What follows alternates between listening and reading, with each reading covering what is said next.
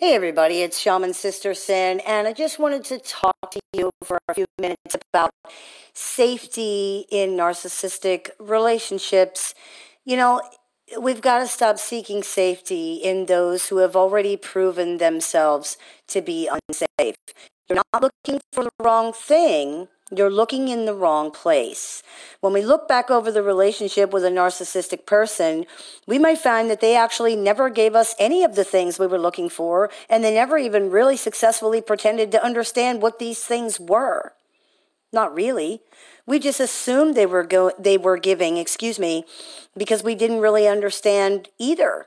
Or maybe we thought these things would come later, but then they didn't.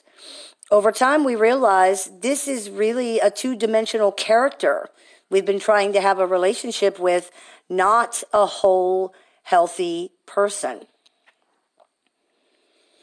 If a lamp won't give light, we don't stand there in the dark just waiting for it to come on. If a heater won't give heat, we don't stand there beside it freezing and shivering and hoping one day it's going to. If a faucet won't give water, we don't stand there holding our cup underneath of it and wait for the cup to get filled up. We've got to learn to stop doing this with people who have also demonstrated that they will not give.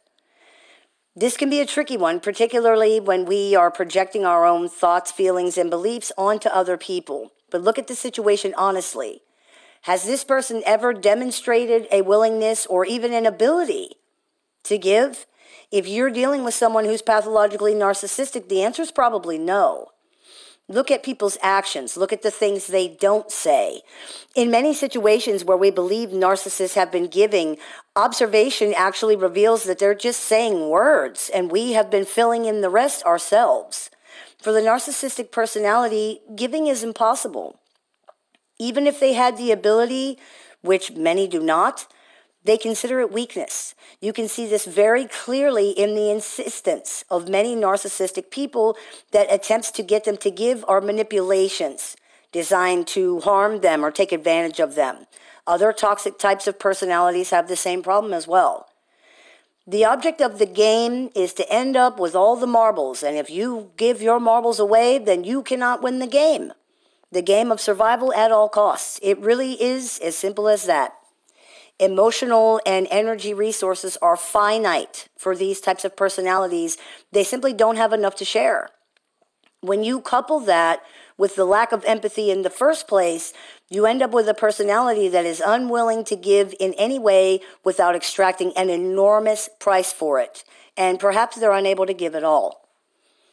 When we are in a narcissistic relationship, waiting for them to become supportive, giving partners, parents, siblings, whatever.